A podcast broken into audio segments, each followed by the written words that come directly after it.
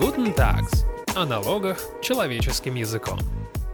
Здравствуйте, дорогие слушатели! В эфире подкаст Guten Tax и его ведущий Алексей Савкин. Сегодня мы снова затронем тему единого налогового платежа. Несколько недель назад мы обсуждали этот новый механизм уплаты налогов, но тогда это было всего лишь предложениями. А сейчас уже стало реальностью, ведь в конце июня закон был принят Госдумой. Как будет работать новая система? Какие могут возникнуть сложности у бизнесменов? Об этом мы будем говорить сегодня с управляющим партнером юридической компании Tax Advisor Дмитрием Костальгиным и ведущим юристом Пепеляев Групп Петром Поповым. Здравствуйте, коллеги. Здравствуйте. Всем привет. Пожалуйста, напомните для начала, что такое единый налоговый платеж? В чем суть этой новой системы? Петр, можете рассказать? Наверное, правильно все-таки называть это единый налоговый счет, потому что то, как это вводится сейчас, здесь первично именно то, что будет некий единый счет, как метод учета налоговых обязанностей. Сейчас, условно, если вы предприниматель или если вы организация, вы должны платить много налогов, и по каждому этому налогу своя собственная корзинка. В эту корзинку нужно положить денежку. Дальше налоговая инспекция, если она видит, что в корзинке денежки недостаточно, она просит в эту корзинку доложить. Если бы простыми словами объяснять. С введением единого налогового счета корзинка будет одна по всем налогам. Ну, там есть некоторые исключения, мы можем на них подробнее остановиться, но они не имеют такого всеобщего практического значения. Как правило, будет одна корзинка. И в эту корзинку нужно будет просто складывать денежку в счет оплаты яблок разного цвета. Яблоки красненькие НДС, яблоки зелененькие налог на прибыль, налог на имущество и так далее. Бизнесу не нужно будет ничего предоплачивать. Это будет можно делать, но не нужно. Главное, чтобы в момент, когда наступает срок уплаты налога, хотя бы день в день совокупная обязанность, вот эта единая корзинка по всем налогам, была погашена. Чтобы это работало, нужно, чтобы и сроки уплаты тоже были одинаковыми. Вот это главное изменение, которое помимо самой единой корзинки произойдет, что поменяются сроки уплаты практически по всем налогам. Где-то чуть-чуть попозже, где-то чуть пораньше. Но важно то, что по налогам срок их уплаты будет примерно в один и тот же день возникать, и для налоговых агентов тоже, не только для налогоплательщиков.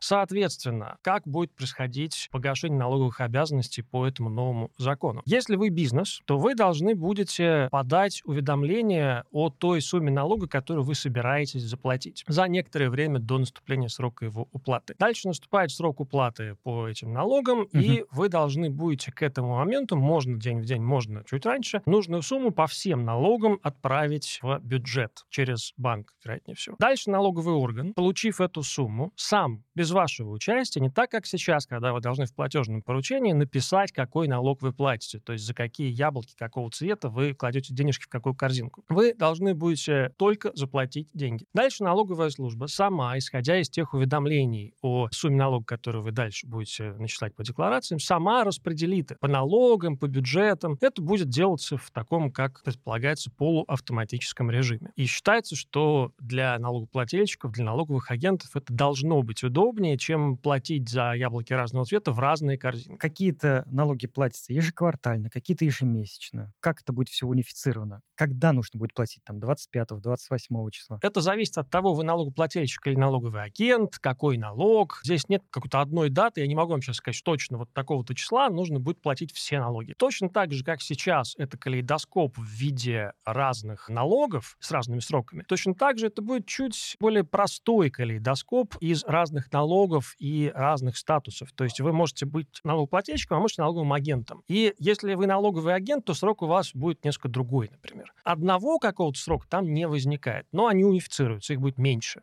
разновидностей. Ну, то есть законодатель, по сути, где он смог, он сроки на 28 число, насколько я понимаю, сдвинул. И для каких-то налогов текущих это улучшение в плане чуть позже платить, а для каких-то чуть раньше те налоги, которые платили 30 числа. Да. Дмитрий, насколько я понял из слов Петра, административная нагрузка вследствие этого будет снижена. Так это? Вы согласны с этим? Но это смотря что понимать под административной нагрузкой. То есть когда, может быть, все заработает, наверное, гипотетически она может быть как-то оценена как низкая. Но проблема в другом. Проблема в том, что мы-то не в нулевой точке. Вот мы не только начинаем вообще жить в новой налоговой системе, а у многих налогоплательщиков отработаны до автоматизма бизнес-процессы, которые позволяют, как правильно ярко Петр про корзины с яблоками, да, уже автоматизированно раскладываются яблоки разных цветов, разные корзины. И это работает. Теперь для огромного числа бизнеса. Это означает переделать просто все, касающееся процесса уплаты налогов. А это, очень приличные затраты и для среднего бизнеса, а уж тем более для крупного, который, в общем-то, сидит на таких тяжеловесных системах, там, Oracle или SAP, с модернизацией которых, в общем-то, есть некие проблемы, исходя из текущего момента времени. Из других соображений, не связанных с единым налоговым счетом, да. Поэтому затраты достаточно большие, просто, скажем так, пример оценки денежной, чтобы была какая-то конкретика, по другой тоже едином объединению там, пенсионного и фонда социального страхования, например, компания «Газпромнефть» при оценке регулирующего воздействия сказала, что только вот даже объединение этих двух фондов мне понадобится ежегодно 20 миллионов рублей тратить, то есть плюсом. Чтобы все изменить, все эти бумажки. Изменить и потом вести эти бумажки, да. Поэтому говорить о том, что прям уж совсем это будет бесшовно и беззатратно для налогоплательщиков, увы, не приходится, да. Придется потратиться, как минимум. Возможно, в будущем действительно как-то затраты могут падать, но это только время покажет. Именно. Я здесь полностью согласен с Дмитрием, что для того, чтобы сэкономить по копеечке на заполнении платежных поручений по разным налогам в течение большого количества будущих лет, нужно будет потратить большой такой жирный рубль сейчас, до перехода до 2023 года. Плюс на сверки, но об этом мы поговорим еще чуть подробнее ниже, вероятнее всего. То есть мы сейчас должны потратить довольно весомую сумму для того, чтобы потом начать экономить. Даст бог, действительно сэкономить получится. Это если говорить об эффекте экономическом для налогоплательщиков, которые переходят. А вот, кстати, возвращаясь к вашему примеру с корзинками, а если я слишком много яблок, то есть денег положил в эту корзинку, вот у меня сейчас там висит переплата, например. Эта переплата как мне будет возвращаться? Не будет. Зачту я ее за что-то? Отличный вопрос. И здесь мы, наверное, сразу должны сказать хорошую новость. Если вы должны, например, за яблоки всех возможных цветов 200 рублей, а положили 300 рублей. Сейчас есть срок 3 года на возврат. Если вы этот срок пропустили, то 100 рублей вы, получается, подарили. Хорошая новость в том, что именно в этой ситуации, которую я описываю, эти 100 рублей, они могут вернуться вам когда угодно. 3-летнего срока на то, чтобы подать на возврат 100 рублей, пока нет. И разработчики это подтверждают, они это закладывали, что действительно в ситуации, когда вы должны были заплатить 200 рублей, а заплатили 300, вам 100 вернут и через 4 года, и через сколько угодно лет. Мы, конечно, посмотрим через 4 года, что будет, но пока так, пока говорят, что так. Что здесь важно сказать? Бывает еще одна ситуация, чуть сложнее. Не когда вы должны были 300, а заплатили 400, а когда вы думали, что должны 400, а на самом деле должны 300. Когда вы исчислили слишком много, подали декларацию на большую сумму, чем вы на самом деле должны были уплатить. И вот здесь ситуация не такая же. Вот здесь срок возврата, он остается. Формально его нет.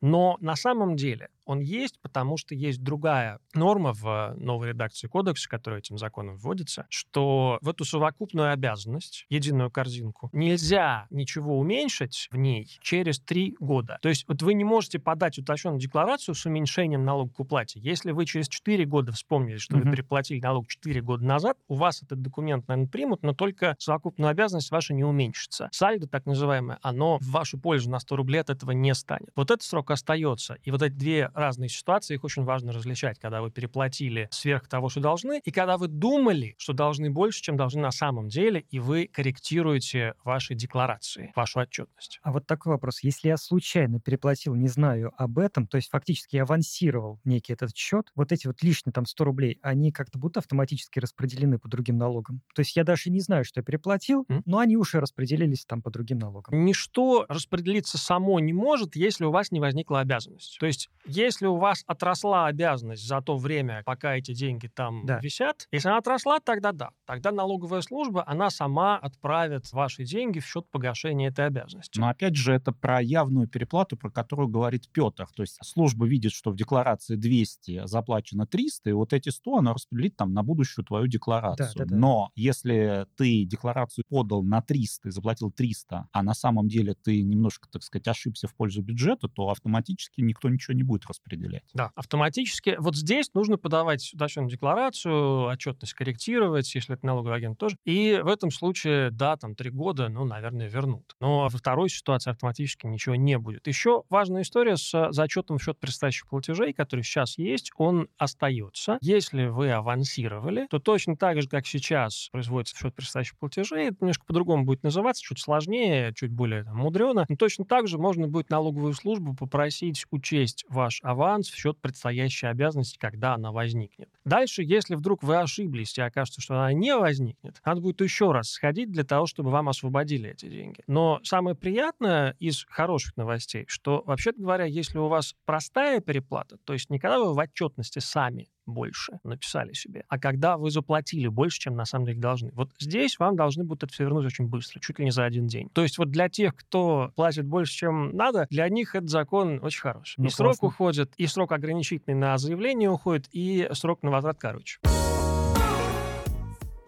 Еще один вопрос, который меня волнует как бизнесмена. Вопрос по моменту исполнения обязанности по уплате налоги. Успокойте меня. Правильно я понимаю, что все остается как прежде? То есть я отправил некую платежку в банк, и все. Меня больше ничего не волнует, я исполнил свою обязанность. В этом смысле ничего не меняется, хотя, конечно, написано мудрено. И 45-я статья сильно, мягко говоря, изменилась, но в сухом остатке в этом смысле ничего не поменялось. У нас обязанность считается исполненной с момента предъявления платежки в банк, если там достаточно остатка. Вот когда вводили эту систему, то говорили о том, что бизнес очень часто ошибается в платежках, и приводили цифру некую 30 миллионов ошибок в год. Вот что это за статистика? Верим ли мы ей? Откуда она взялась? Ну, это статистика службы. Как она получилась, никто, я так понимаю, не знает. И, понятно, есть некие, сомнения просто с точки зрения какой-то банальной логики, что 30 миллионов ошибок ежегодно, это получается, что каждое юрлицо должно там по 4-6 раз ошибаться с платежами. Наверное, это как-то не укладывается в нашу реальность, по крайней мере, которая вокруг нас находится. Но тут, опять же, вопрос, что считать ошибкой, да? Может быть, какие-то там свои нюансы, но конечно, цифра выглядит просто огромной, просто запредельно огромной. И, наверное, если бы такое количество ошибок было бы, не знаю, мы бы судебных споров увидели, там хотя бы пару тысяч, наверное, из 30 миллионов, наверное. Поэтому, она есть, уже, скажем так, все случилось, да. Посмотрим, какая статистика по ошибкам будет после введения.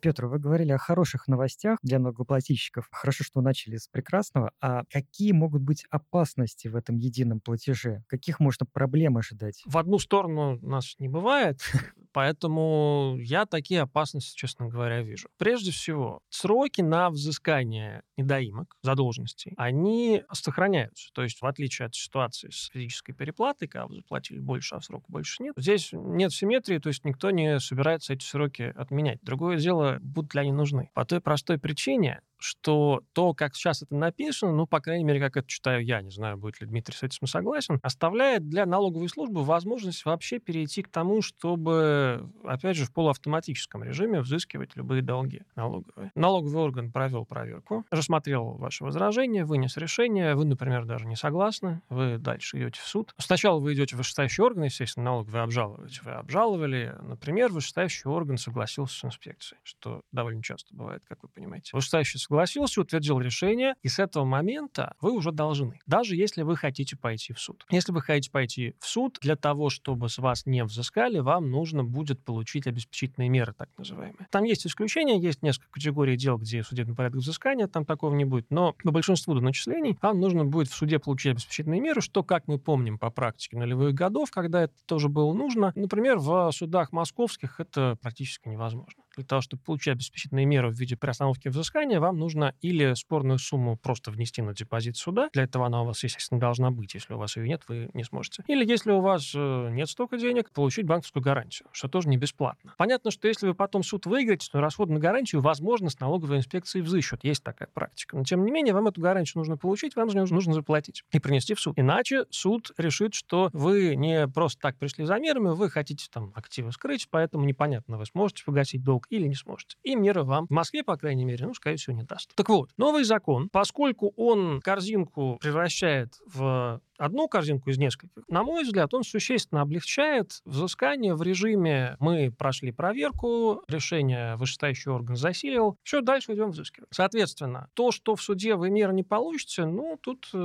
скажем так, извините, вам не повезло. С вас взыщут. Соответственно, главная опасность, главный риск, я бы сказал, ну, опасность, может быть, такое громкое слово, которое в этом законе вижу я, состоит в том, что спорные задолженности, с которым не согласны налогоплательщики, и по которым налогоплательщики могут потом в суде выиграть, они будут, по сути, в полуавтоматическом режиме взысканы. Причем какой порядок взыскания предусмотрен этим законом? Значительно упрощается для налоговой инспекции. Налоговая инспекция размещает решение о взыскании в централизованном реестре. К этому реестру подключены все банки. Банк, опять же, в автоматическом режиме, получив информацию из реестра решения о взыскании о том, что вы что-то должны, приостанавливает операции по вашему счету на сумму вашего долга и начинает оттуда денежки забирать в бюджет. Опять же, участие человека в этом минимально.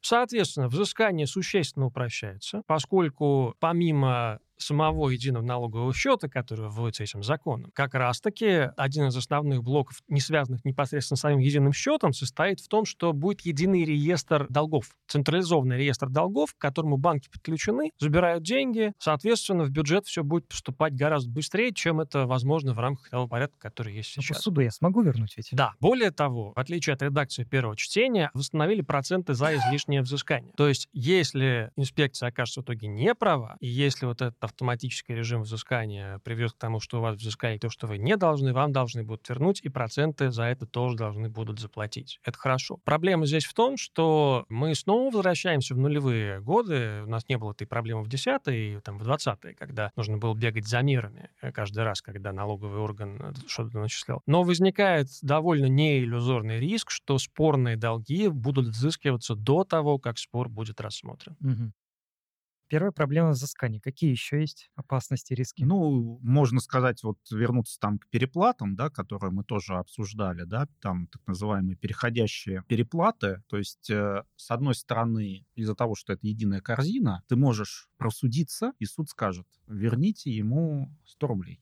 А в этот момент инспекция тебе еще доначисляет 100 рублей по каким-то там основаниям. И поскольку это в одной корзине, они тут же эти 100 рублей, которые тебе присудил суд, они как бы тут же сгорают. То есть в ситуации текущей нашей тебе 100 рублей придут на счет, инспекция сейчас начисляет 100 и условно запускает процесс взыскания. Может такой риск реализоваться, что ты вот как ослик за морковкой будешь бежать за этой переплатой, да, и все время она будет сгорать, потому что фактически ты на нее дотянуться не можешь, да. Это вот получается сама механика этой единой корзины позволяет такой процесс делать. Наверное, наиболее неприятное это расчет этих 3 лет, про которые Петр говорил по тем случаям, когда я заведомо в декларации отразил больше, да, и, по сути, это, ну, вот таким нашим профессиональным языком скрытая переплата, да, так называемая. То есть даже бизнес может понимать, что она есть, но он ее не заявляет, да, по каким-то причинам. Соответственно, здесь 2 проблемы. Исчисление этого пресловутого 3-летнего срока, особенно в части, например, авансовых платежей, да. То есть сейчас практика складывается какая, что мы вот в течение года платим авансовые платежи по налогу на прибыль, а уже в следующем году подаем налоговую декларацию, где фиксируем нашу налоговую обязанность, когда мы точно сколько мы должны. И практика складывается как, что 3 года считается не с даты каждого авансового платежа, как, в общем-то, некоторые налоговые органы до сих пор пытаются, так сказать, эту позицию навязать, но суды не согласны, а 3 года пойдет с момента подачи налоговой декларации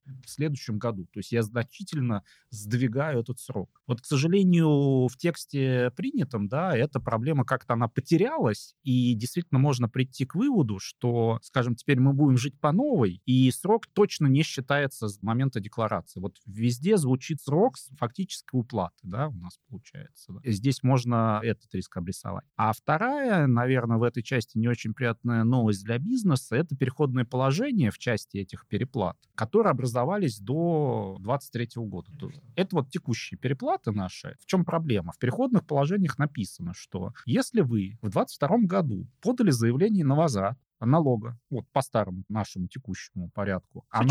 Сейчас. А налогоорган, как-то вот он, получается, там по каким-то причинам не успел принять решение о возврате. И вдруг уже 12 часов куранты бабахнули, наступило 1 января. И закон говорит, все, забудьте про это заявление, вы ему ничего не должны, это все упадет в корзину в этом смысле. И получается, такой странный подход в том смысле, что как-то это немножечко мотивирует, нерасторопно рассматривать заявление в 2022 году налогоплательщиков. И это есть некая проблема. То есть если бы написали, что заявление поданы уже после 1 декабря, у нас же там условно месяц, это было бы понятно. И это был бы сигнал к плательщику. Если ты реально хочешь вернуть и не хочешь, чтобы это в общую корзину попало, то, пожалуйста, подавай заявление. И в этом смысле, наверное, может быть, имеет смысл, если такие переплаты есть, подать заявление сейчас, если вы хотите действительно эти деньги вернуть. Еще о чем-то мы можем рассказать? Какие-то есть еще? Важный самый совет сейчас дал Дмитрий только что. Мне бы хотелось обратить на него пристальное внимание аудитории, что Дмитрий назвал срок 1 декабря.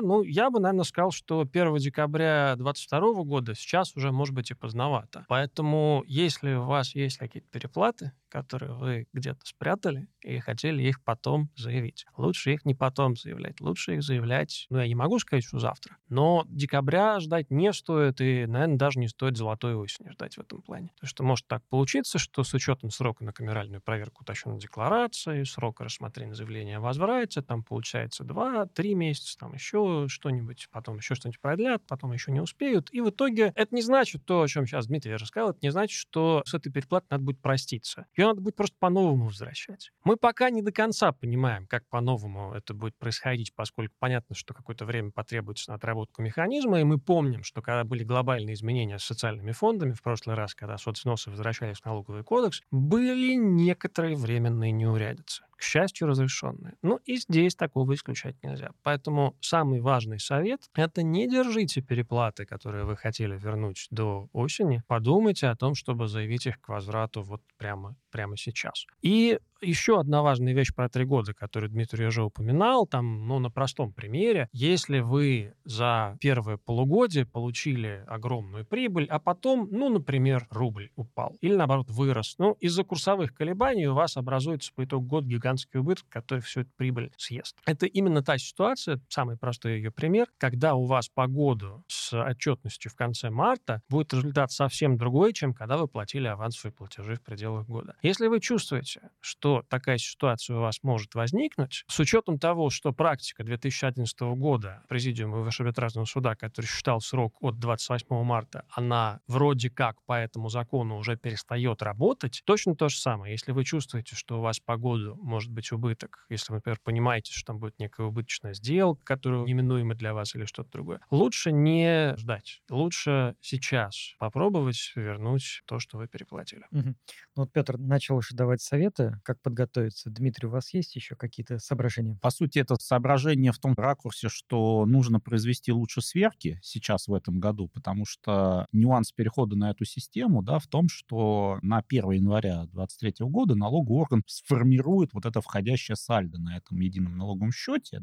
и, очевидно, там могут быть разные нюансы. Петр вспомнил как раз, по сути, уже хрестоматийный пример про единый социальный налог, и фонды то из кодекса уходили, то приходили, и жизнь показала, что разночтений каких-то мелких недочетов в цифрах достаточно много, потому что такова жизнь, что называется. Поэтому, чтобы подстелить соломки, лучше уже, по крайней мере, сейчас там свериться за полугодие 2022 года, за 9 месяцев 2022 года, чтобы у вас с налоговым органом, по крайней мере, уже на этом отрезке не было разногласий, или, если они появились, то вы уже заранее бы знали, где там какие-то тонкие места, которые вы можете урегулировать с налоговым органом. Хотел уточнить, вот эта корзина, она касается только налогов про социальные взносы в ПФР, ФСС, речь не идет? Идет. На самом деле, в эту корзину кое-что не попадет. Что? Скорее всего, в нашей аудитории, может быть, не найдется таких налогоплательщиков, точнее, плательщиков сборов, прежде всего. Не попадает туда 3 категории. Во-первых, это самого разного рода госпошлины. Госпошлины у нас бывают разные. Понятно, что там госпошлины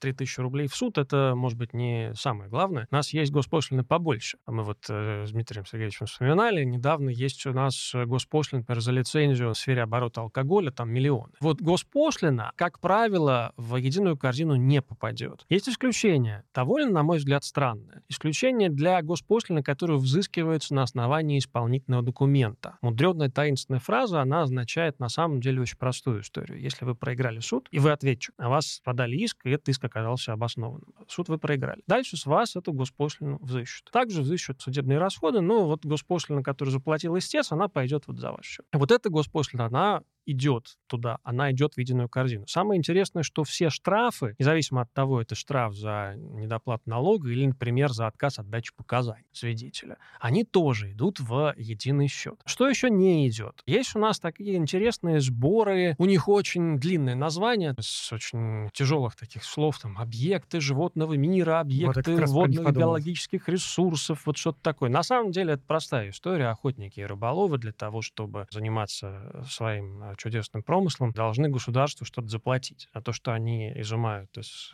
среды обитания рыбок, животных разнообразных. Зайчиков, так. Да. Вот это все может, как там написано в законе, может уплачиваться в единую корзину, а может нет. То есть здесь остается вариативность. Если вы хотите, вы можете это через единый счет. А если нет, то можете не через единый счет. И есть еще мигрантский НДФЛ, тоже достаточно специфическая история. Вот мигрантский НДФЛ, он тоже может не попасть в единую корзину. А все остальное там, и наши чудесные социальные взносы, которые в нашей реальной картине мира по факту налоги есть, тоже туда попадают. Еще, наверное, такой важный минус, связанный с новой механикой, касается истории с возбужденными уголовными делами по налоговым преступлениям. Да? Как мы все знаем, чтобы избежать уголовного преследования, обвиняемый или подозреваемый, он может погасить так называемый ущерб перед бюджетом, и, соответственно, дело автоматически прекращается. Да? Возникает вопрос, а как же мне погасить вот этот ущерб? Потому что в текущих ситуациях мы заведомо говорим, что вот вы нашли недоимку на 100 миллионов рублей, уважаемый следователь, вот платежка с реквизитами, что именно этот налог, именно за этот период, то есть мы прям привязываем этот платеж к конкретике вот этого уголовного дела. И следователь говорит, окей, все, погасили, свободен, иди с миром, больше не хулигань. А поскольку это единая корзина, возникает проблема в ситуации, когда у тебя есть деньги только вот на погашение ущерба по уголовному делу. Ну, я приведу пример. Предположим, недоимка на едином счете, отрицательное сальдо, 200 миллионов рублей, а дело возбудили по какому-то периоду на 100 миллионов рублей. И проблема в чем?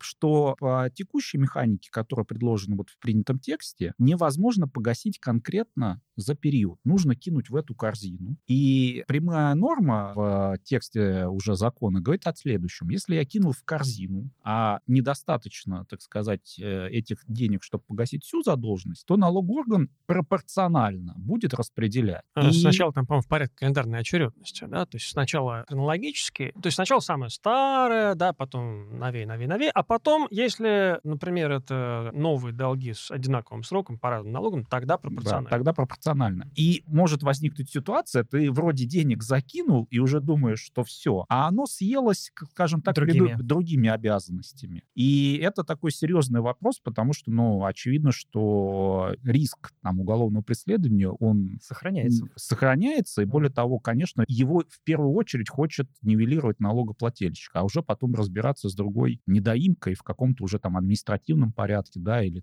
с налоговым органом, может быть, как-то, опять же, оспаривать и так далее, и так далее. Поэтому вот как это будет работать в новом порядке, большой вопрос. И опять же, к вопросу, как подготовиться. Если, не дай бог, получается, у вас сейчас текущее дело есть, то, наверное, потенциально имеет смысл подумать, если вы готовы и есть средства гасить этот ущерб, то, наверное, его имеет смысл погасить в 2022 году, нежели перейти в этот странный режим ЕНС в 2023. Ирония ситуации, коллеги, на мой взгляд, здесь в том, что лучше всех тем, кто авансирует и переплачивает, а хуже всех тем, кто не просто недоплачивает, но и недоплачивает с разной степенью тяжести. Дмитрий сейчас говорит о ситуациях, когда у одного и того же налогоплательщика есть долг светло-серый, есть долг темно-серый. Вот темно-серый долг, по которому уголовное дело и признаки преступления, светло-серый долг другого плана, где тоже недоплатили, но можем оспорить, может быть, и не должны, может быть, действительно должны, но все-таки там состав состава преступления нет, поэтому вот называю его светло-серым, условно, естественно. Получается действительно, что чтобы избежать уголовной ответственности, нужно погасить темно-серый долг, но так не выйдет, потому что сначала, исходя из той очередности, которая жестко предписана законом, сначала будут в конкретной ситуации, возможно, гасить именно светло-серый долг. А на темно-серый долг денег уже нет. Это не единственная ситуация, но мы сейчас говорим о такой, может быть, самой суровой крайности, которая есть в деловом обороте. Есть вещи полегче. Есть, например, разнообразные льготы, условием сохранения которых является отсутствие недоима. Точно так же, если вы понимаете, что у вас финансовые трудности, и вы хотите сохранить некий там льготный режим, вы, наверное, хотите заплатить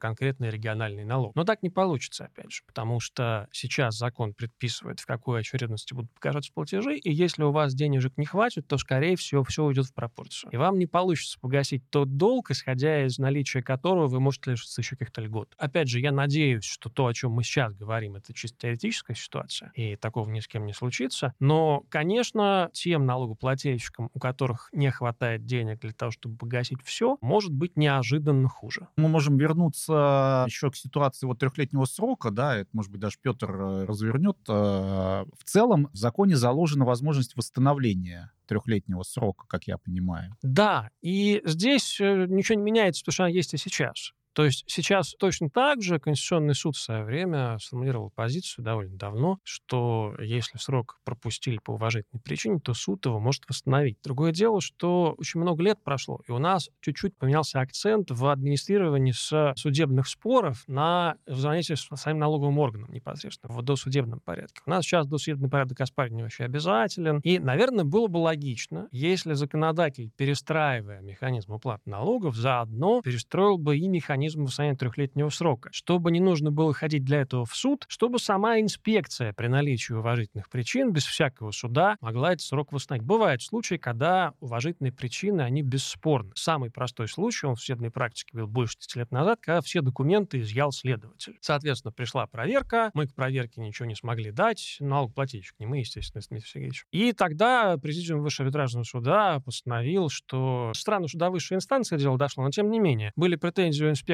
что это ваша проблема, что у вас забрали документы, но президиум вошел в положение и выработал позицию, что действительно причина тут уважительная. Там предмет спора был чуть другой, но он работает и здесь, и с восстановлением срока. Если у вас есть железная уважительная причина, наверное, не очень здорово, что вам аж в целый суд нужно будет ходить и восстанавливать срок. Наверное, проще это сделать все-таки с инспекцией. Причем в такой формулировке, которая сейчас в законе, прямая, да, налоговый орган, даже если и хочет, он согласен с тобой, что у тебя уважительная причина, у него просто нет механизма, ему в руки не дали. Он вынужден тебя отправить в суд. Ну, надеемся, что это подстроят в ближайшие годы, потому что это довольно явная недоработка с учетом тенденции, уже сформированной многими годами на отход от судебных споров к урегулированию самим налоговым органом, самой инспекцией. Это было бы, наверное, гораздо проще, это сократило бы на суды нагрузку. Как бы это могло работать? То есть мы приходим в инспекцию, мы представляем недокачество уважительных причин, она, например, с нами согласна, то все понятно. Если она не согласна, то тогда, вот действительно, тогда мы идем в суд и спорим, были основания для восстановления или их не было. Но пока все здесь остается по-старому, и если все-таки мы этот трехлетний срок, который, напомню, частично уходит для ряда ситуаций, но частично остается для ситуации, когда вы сами в отчетности указали больше, чем должны. Вот этот трехлетний срок, он остался, и если вы, не дай бог, его пропустили, ну, в суд идти, к сожалению, придется. Так, коллеги, давайте подведем резюме, как подготовиться к новой системе. Правильно я понимаю, что первое, закажите сверки. Второе, максимально постарайтесь вернуть все известные переплаты, а если они неизвестны, то выясните их. И третье, надо перенастраивать уже свои там IT-системы. Ну, безусловно. Срок, на самом деле, на перестройку нужно отметить крайне мал для компаний, особенно крупных. И уже нужно сани давно готовить, что называется. Я, если честно, не видел. То есть, очевидно, массовый сектор наверняка получит, если мы там про 1С говорим, наверняка получит какое-то обновление, которое будет это учитывать. Ну, наверное, не раньше сентября, я подозреваю. Коль скоро мы закон увидели только на днях, скорее всего, это займет несколько, минимум недель или месяцев. Ну, и опять же, отстройка все равно без ошибок. Такие глобальные истории тоже редко проходят. Ну что ж, будем надеяться, что все-таки пройдет на этот раз гладко хотя бы один раз. И спасибо, на этом будем завершать наш выпуск. И сегодня мы, напомню, говорили о новой системе уплаты налогов через единый налоговый счет. Благодарим за интересную и полезную беседу управляющего партнера юридической компании Tax Advisor Дмитрия Костальгина и ведущего юриста Пепеляев Групп Петра Попова. Всего доброго и будьте здоровы. Всем пока. Спасибо.